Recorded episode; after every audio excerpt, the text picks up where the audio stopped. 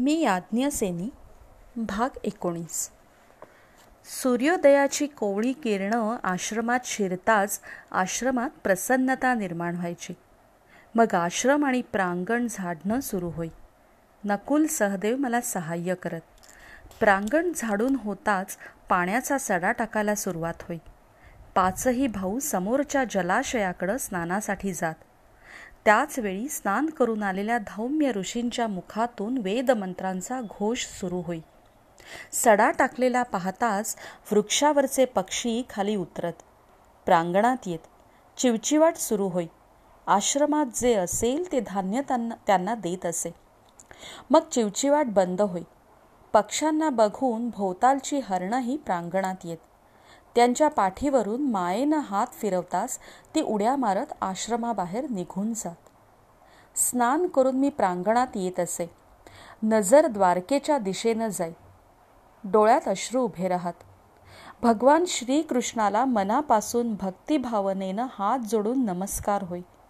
तसं मन अधिकच उदास होत असे. आश्रमात वास्तव्य केल्यावर पहिले काही दिवस निराश स्थितीतच गेले. प्रत्येक दिवस आपला आहे असं मानण्याची वृत्ती आम्हाला सर्वांच्या आम्हा सर्वांच्या मनात निर्माण व्हायला वेळ लागणार हे आम्हाला माहीत होतं. पण भोवतालच्या परिस्थितीशी जुळवून घेण्यात खूप कष्ट पडत होते. इंद्रप्रस्थातल्या वैभवाची त्या वैभवातल्या प्रत्येक दिवसाची आठवण व्हायची. ही आठवण सर्वांना अस्वस्थ करून सोडायची. आश्रमात पसरलेल्या गवतावर कुणालाच निद्रा यायची नाही. स्नानानंतर तेच वस्त्र किंवा धूत वस्त्र अंगावर चढवताना मनातून सारेच चिडायचे. कोपऱ्यात ठेवलेल्या शस्त्रास्त्राकडं नजर जाताच पार्थ भीमसेन नकुल सहदेव दुःखी व्हायचे. मध्येच भीमसेनांना आपल्या बाहूतल्या बलाची आठवण यायची. दंड दाबून एकदम जणू कुस्तीसाठी उभे राहत पण समोर कुणीच नाही हे लक्षात येताच आलेली उर्मी फेकून मटकन बसत. कधीकधी धनुष्याचा टणत्कार पार्थांना ऐकू यायचा तसे पार्थ इकडे तिकडे फिरत. हे सारं पाहताना मनात यायचं पाच भाऊ खरे लढवय्ये अत्यंत पराक्रमी शत्रूचा सहज विनाश करणारे राजसूय यज्ञाच्या वेळी सर्वत्र विजय मिळवणारे. पराभवाचा कलंक ज्यांनी कधी स्वीकारला नाही ते पाच भाऊ तेरा वर्ष अरण्यात राहिल्यावर कौरवांशी युद्ध करण्याची जिद्द युयुत्सु वृत्ती शस्त्रास्त्र घेऊन झेप घेण्याची आक्रमता आपलं राज्य व आपलं वैभव परत मिळवण्यासाठी अखंड संघर्ष करण्याची तीव्र इच्छा हे सारं नष्ट तर होणार नाही. नको ते युद्ध. तेरा वर्षांनंतर नको तो रक्तपात. नको ती मानवी हत्या आणि नको ते राज्य अशी भावना पांडवांच्या ठिकाणी निर्माण तर होणार नाही. शरीरानं आश्रमी जीवन स्वीकारल्यावर आश्रमी जीवनच ठीक म्हणून पांडवांनी संघर्ष करण्याचं तेरा वर्षांनंतर सोडून दिलं तर? ही भीती माझ्या मनात होतीच. म्हणून पाच भावांच्या मनात संघर्षाचा अग्नी कसा कायम ठे तेवत राहील नव्हे तो मधून मधून कसा भडकत राहील? राजसूय यज्ञाच्या वेळी साऱ्या दिशा जिंकण्यासाठी केलेला पराक्रम याचं विस्मरण मी होऊ देणार नाही. द्यूत प्रसंगी कौरवांनी केलेला पराभव भीमसेनांनी केलेल्या प्रतिज्ञा द्रौपदीच्या वस्त्राला हात घालून दुःशासनानं व्यक्त केलेला आनंद वनवासाला निघालेल्या पांडवांचा केलेला अपमान आणि याचा सूड म्हणून युद्धाची आवश्यकता हे त्यांना मी विसरू देणार नाही. हा माझा निश्चय होता. त्या दिवशी धौम्य ऋषी स्नानासाठी जलाशयावर गेले होते. ते आल्यानंतर यज्ञाला सुरुवात होणार होती. हा यज्ञ आश्रमापासून काही अंतरावर होणार होता. जवळच्या आश्रमातले अनेक ऋषी या यज्ञासाठी जमले होते. आमचे दिवस सुखाचे जावेत यासाठी या यज्ञाचे आयोजन स्वतः धौम्य ऋषींनी केलं होतं. आणि यज्ञ सुरू होण्याची प्रतीक्षा करत आम्ही आश्रमाच्या प्रांगणात बसलो होतो. विपरीत स्थितीत सापडलेल्या पांडवांना यज्ञामुळं आपले दिवस सुखाचे येतील यावर विश्वास नव्हता. त्यामुळं यज्ञाकडं फारसं कुणाचं लक्ष नव्हतं. भीमसेनांनी स्वामींना विचारले दादा एकदा प्रचंड आणि भीषण प्रसंग अनुभवल्यावर हा यज्ञ आपल्याला सुखाचे दिवस दाखवेल? भीमसेन कोणत्याही गोष्टीवर श्रद्धा आणि विश्वास असेल तर मनाला रुचेल असं घडून येतं यावर माझा विश्वास आहे. भीमसेनांना हे उत्तर पटलं नाही आणि ते साहजिकच होतं. एकामागून एक येणाऱ्या कटू प्रसंगानं भवितव्यावरचा सर्वांचा विश्वास उडाला तर नवल नव्हतं. वनवासातल्या असह्य जीवनामुळं लहान सहान प्रसंगामध्ये स्वामी स्वामी सोडून सारेच भडकत. मनात उसळलेला संताप कोणत्या ना कोणत्या कारणानं बाहेर पडे. दोन दिवसांपूर्वीचा प्रसंग. जवळच्या अरण्यातून काष्ठ आणण्यासाठी भीमसेन गेले होते. यज्ञाकरिता आणि जळणासाठी काष्ठ हवी होती. पुरेशी काष्ठ जमल्यावर ती त्यांनी खांद्यावरून आश्रमात आणली. आल्या आल्या ती काष्ठ भूमीवर एकदम आपटली. त्यातील जड आणि जाड काष्ठ घेऊन उचलून त्यांनी भूमीवर पुन्हा पुन्हा आपटलं. मी विचारलं भीमसेन काय करता आहात? कौरवांवर असा संताप व्यक्त करून काय होणार? द्रौपदी असं वाटतं हे जाड काष्ठ घ्यावं आणि हस्तिनापूरच्या प्रासादात घुसून दुर्योधनाचं मस्तक फोडून काढावं. तुझी विटंबना करणाऱ्या दुःशासनाचे हात ठेचून हाताची काष्ठ करावी पण असं करता येणार नाही. आम्ही वनवासी आहोत. आमचं स्वातंत्र्य आम्ही द्यूतात हरवून बसलो आहोत. दादानं स्वीकारलेल्या अटी आम्हा आम्ही शिरोधार्य मानल्या पाहिजेत. होय ना? असा संताप प्रत्येकाच्या अगदी माझ्याही मनात होताच. कधी प्रकट व्हायचा तर मनातल्या मनात धुमसत राहायचा. या क्षणी पांडवांच्या शक्तीला भडकावून आपलं ध्येय प्राप्त होणार नाही हे मला माहीत होतं. पण कोणत्याही क्षणी कौरव त्यांच्या मनातून जाणार नाही यासाठी मी जागरूक असे. यज्ञातील शेवटची आहुती देण्याची वेळ आली. धौम्य ऋषींनी स्वामींना बोलावलं. पत्नी या नात्यानं मी स्वामींबरोबर यज्ञापाशी गेले. जमलेल्या ब्रह्मवृंद आणि ऋषींनी वेदघोष करता करता आहुती देण्याची आज्ञा केली. स्वामींनी आहुती दिली. यज्ञ संपला. मी व स्वामींनी यज्ञापुढं प्रार्थना केली. त्यावेळी इतरही धार्मिक विधी चालू होते. त्यावेळी भीमसेनांचे उद्गार आठवले. यज्ञानं सुखाची प्राप्ती होईल? मनात आलं अखेर पांडवांचं जीवन वनवासी. वनवासात सुखाची अपेक्षा व्यर्थच होती. प्रांगणात आल्या आल्या भीमसेनानी उपहासानं विचारलं द्रौपदी आता या क्षणापासून यज्ञ तुला सुखाची भेट देणार असेल. होय ना तसं मी म्हणाले. भीमसेन अरण्यात सुखाचे दिवस येणार नाहीत हे खरं पण आहे त्या परिस्थितीत सुख मानलं तर बिघडेल का? क्षणभर थांबून मी म्हणाले चौदा वर्षांच्या वनवासासाठी श्रीराम अयोध्येतून बाहेर पडले. बरोबर सीतादेवी व लक्ष्मण होते. अयोध्येची सत्ता अवसार वैभव यांचा तिघांनी त्याग केला. त्यांनाही वनवासात सुख असं मिळालं नाही. पण श्रीरामांच्या सहवासात सीतादेवींनी सुख मानलं नाही का? स्त्रीवर येऊ नये अशी संकट त्यांच्यावरही आली. पण श्रीरामांवर सीतादेवी आणि लक्ष्मणांचा विश्वास होता. त्याच विश्वासाच्या बळावर वनवासातलं दुःख हे त्यांनी सुख मानलं भीम मानलं भीमसेन. हे लक्षात घ्या. याबद्दल सीतादेवींनी कोण कोणताही दोष श्रीरामांना दिला नाही. याचा आदर्श आपण घ्यायला नको. आपल्या स्वामींचा सहवास त्यांचं प्रेम आपल्या सर्वांबद्दल वाटणारी अत्यंतिक आपुलकी हे पाहिलं की स्वामींच्या सहवासात आपण वेगळ्या सुखाची अपेक्षा करणं हे चुकीचं होईल. तुम्हा पाच जणात जे प्रेम आहे जिव्हाळा आहे एकमेकांकरिता कोणताही त्याग करण्याची तयारी आहे. स्वामींना वडीलकीचा मान देण्याची वृत्ती आहे. यापेक्षा आणखी वेगळं सुख कोणतं?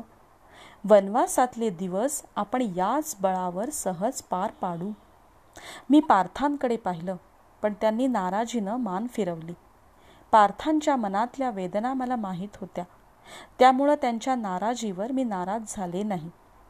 मी प्रांगणातून आश्रमात शिरणार एवढ्यात सहदेव मोठ्यानं ओरडले.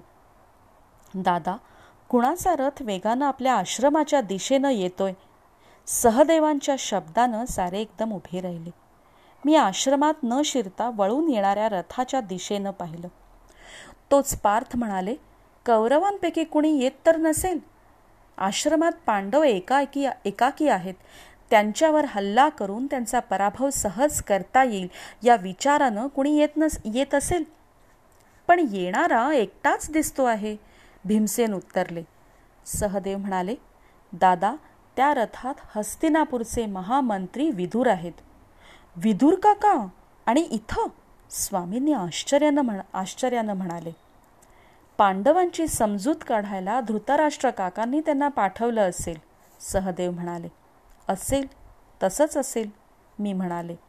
नाही द्रौपदी विदूर काकांना धृतराष्ट्र काकांनी पाठवलं असेल ते पांडवांची समजूत काढण्यासाठी नसेल त्यांना पाठवलं असेल ते पुन्हा द्यूताचं आमंत्रण देऊन स्वामी म्हणाले.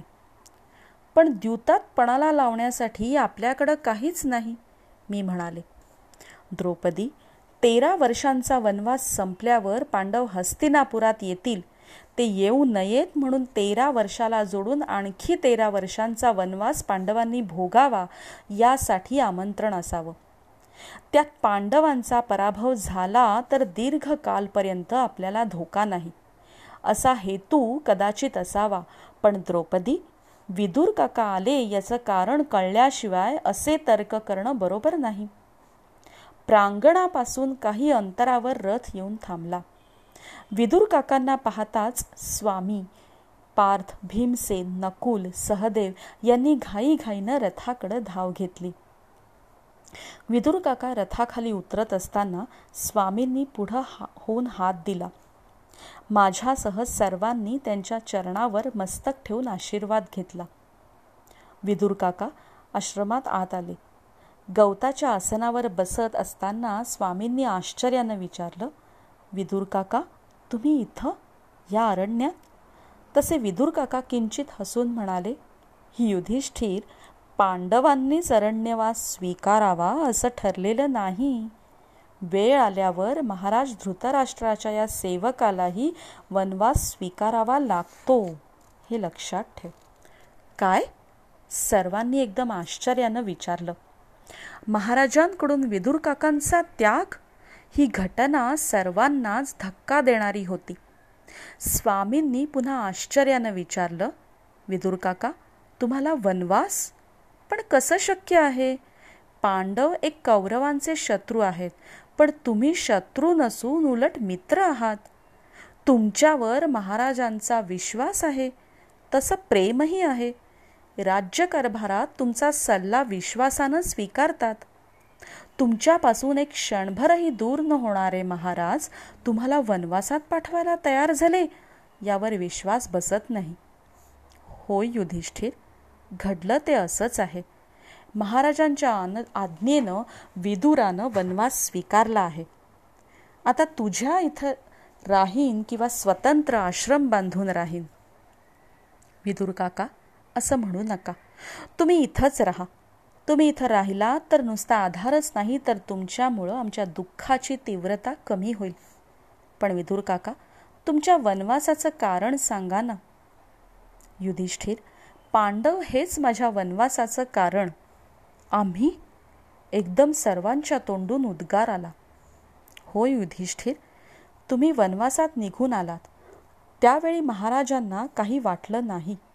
पण पांडवांना वनवासात पाठवलं याचा दोन दिवसांनी महाराजांना पश्चाताप होऊ लागला. ते अस्वस्थ झाले. धर्मशील अशा पांडवांवर आपण अन्याय केला या विचारानं व्यथित झालेल्या महाराजांनी मला बोलावणं पाठवलं. त्यांनी आपली मनोवेदना सांगितली. ते म्हणाले विदूर मी चुकलो. पांडवांना वनवासात पाठवायला नको होतं. मी दोषी आहे. माझ्या हातून अधर्म घडला. यातून तू मला वाचव. तू मला योग्य सल्ला दे. त्यावर मी म्हणालो महाराज आपले कृत्य अनुचित होते. युधिष्ठिर हा अत्यंत प्रामाणिक आपला सन्मान राखणारा धर्माप्रमाणे आचरण करणारा. सत्याला स्मरून वागणाऱ्या युधिष्ठिराला खेळात शकुनीनं फसवलं. महाराज तो एक कट होता. शकुनीच्या नियंत्रणाखाली असलेले फासे तुम्ही वापरले. हे कारस्थान तुम्हालाही माहीत होते. तुमच्या हातून जो अधर्म घडला असं जे म्हणालात तो हाच होता. पांडवांचं सर्वस्व हरण केल्यावर दुसऱ्या द्यूताच्या वेळी त्यांना वनवासात पाठवण्याचं दुसरं कारस्थान सफल ठरलं. या कुटील कारस्थानामुळं पांडवांना वृक्षाखाली पाषाणावर निद्रा घ्यावी लागली. याहून एक मोठी गोष्ट तुम्ही केली जी तुमच्या आयुष्यात अक्षम्य ठरावी. कुरु घराण्यातल्या अत्यंत कुलीन नम्र द्रौपदीची जाणून बुजून केलेली विटंबना. हा अक्षम्य अपराध होता. ही विटंबना पांडव कधीच विसरणार नाहीत. याचा सूड म्हणून भीमानं केलेल्या प्रतिज्ञा पूर्ण केल्या. पार्थाच्या पराक्रमानं सर्व कौरवांचा संहार केला तर पां तरी पांडव क्षम्यच ठरतील. घाबरलेल्या स्वरात महाराजांनी विचारलं विदूर तू म्हणालास तसे याचे इतके भयंकर परिणाम होतील याचा मी विचार केला नव्हता. आता कोणता उपाय आहे उपाय आहे का? ज्यामुळे कौरव पांडवांच्यातलं शत्रुत्व संपेल? आहे महाराज तो उपाय करायला तुमची मनापासून तयारी हवी. या उपायाला दुर्योधनानं विरोध केला तर तुम्ही तो मोडून काढला पाहिजे. तर कौरवांना निर्धास्तपणे राज्यकारभार करता येईल. मी म्हणालो. तसे महाराज म्हणाले ठीक आहे सांग तुझा उपाय. मग मी म्हणालो महाराज उपाय कठीण आहे पण तुमच्या व सर्व कौरवांच्या स्वास्थ्यासाठी कल्याणकारी आहे. तो तुम्ही करावा. आज काम्यकवनात पांडव कष्टाचे जीवन जगतायत. त्यांना आपण बोलावून घ्यावं. हस्तिनापूरमध्ये त्यांचा सन्मान करावा. पांडवांचं जे राज्य व संपत्ती कौरवांनी जिंकली आहे ती त्यांची त्यांना परत करावी. द्रौपदीच्या विटंबनेबद्दल दुर्योधन व दुःशासन यांनी खास राजसभेत क्षमा मागावी. पंडूचे पुत्र हे माझेच पुत्र आहेत असं तुम्ही म्हणाला होतात ते आपण खरं करावं. तसे महाराज कठोरपणे म्हणाले विदूर हा उपाय आहे? काय सुचवतोस? आजपर्यंत मी तुला माझा खास सल्लागार म्हणून मानत आलो आहे. महामंत्र्याची वस्त्र तुझ्या अंगावर आहेत. अगदी माझ्या विश्वासातला मानत असून आमच्याच विरुद्ध उपाय सुचवतोस? हा माझा विश्वासघात आहे. विदूर लक्षात ठेव तू सुचवलेला उपाय कौरव कधीही स्वीकारणार नाहीत. एकदा मिळालेलं राज्य पांडवांना कधीच मिळणार नाही. त्यांनी युद्ध करून इंद्रप्रस्थ परत मिळवावं. असा उपाय सुचवून तू कौरवांचा घात करू पाहतोस. आजपर्यंत कौरवांऐवजी पांडवांच्या हिताचाच तू विचार करत आला आहेस. यापुढं तुझ्या सल्ल्याची मला गरज नाही आणि तुझीही गरज नाही. तू हा प्रासाद सोडून काम्यक वनातच पांडवांकडं जा आणि तिथंच राहा. युधिष्ठिर ऐकलंस? महाराज काय म्हणाले ते? आता माझ्या राहण्याचं ठिकाण काम्यक वनच. विदुर काका आता तुम्ही इथं निश्चिंत राहा. त्यातच आम्हाला आनंद आहे. स्वामी म्हणाले रात्र आम्ही एकत्र भोजन करून आनंदात घालवली. भूतकालातल्या सर्व आठवणी आमच्या चर्चेत होत्या. विदुर काकांमुळं आम्ही जणू इंद्रप्रस्थापासून दूर नाही असंच सर्वांना वाटलं. पण हा आनंद दुसऱ्या दिवशी राहिला नाही. स्नानासाठी सारे जलाशयावर निघाले तोच संजयांचा रथ आश्रमाच्या दारात येऊन थांबला. संजयना पाहताच सारेच चकित झाले. सर्वांच्या मनात एकच प्रश्न उभा राहिला. महाराजांनी विदुरांचा त्याग केला. आता संजयांचाही त्याग केला का? स्नानाला जाण्यासाठी निघालेले सारे जण एकदम थांबले. स्वामींनी पुढं होऊन संजयांना विचारलं संजय विदुराप्रमाणे तुलाही धृतराष्ट्र काकांनी प्रासाद सोडून जायला सांगितलं? युधिष्ठिर काय सांगू? तसं घडलं असतं तर मी भाग्यवान ठरलो असतो. पण महाराजांचा खास निरोप विदुरांसाठी घेऊन आलोय संजय म्हणाले. निरोप? विदूर काका आश्चर्यानं उद्गारले. होय विदूर कोणत्याही परिस्थितीत विलंब न करता ताबडतोब हस्तिनापुरात निघून या असा निरोप आहे. आश्चर्य आहे स्वामी म्हणाले. नाही युधिष्ठिर आश्चर्य नाही संजय म्हणाले. पण संजय विदूर काकांच्या चेहऱ्यावरचं आश्चर्य कमी झालं नव्हतं. विदूर काय घडलं ते सांगतो. आपण प्रासादाच्या बाहेर पडलात आणि विदूर आपल्याजवळ नाही याची जाणीव झाली तसे धृतराष्ट्र महाराज कावरेबावरे झाले. विदूर विदूर म्हणून त्यांनी पुन्हा पुन्हा हाका मारल्या. प्रासादातल्या सर्व सेवकांना विदूर जिथं असतील तिथून त्यांना घेऊन आण आणण्याबद्दल आज्ञा दिली. पण विदूर होते कुठं? ते काम्यक वनाच्या दिशेनं निघाले होते. महाराजांना हे कळताच त्यांच्या डोळ्यात पाणी आलं. महाराजांनी मला बोलावलं. ते म्हणाले संजय रागाच्या भरात मी विदूर विदुराला बोललो. विदूर प्रासाद सोडून काम्यक वनाच्या दिशेनं गेला असावा.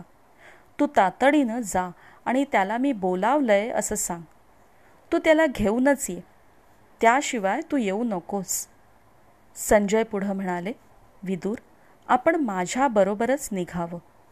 तुम्ही नसल्यामुळं महाराज अत्यंत दुखी झाले आहेत. विदूर विदूर असा जप सुरू आहे. विदूर आल्याशिवाय मी अन्न ग्रहण करणार नाही असा निरोप त्यांनी भोजनगृहाकडे पाठवून दिला.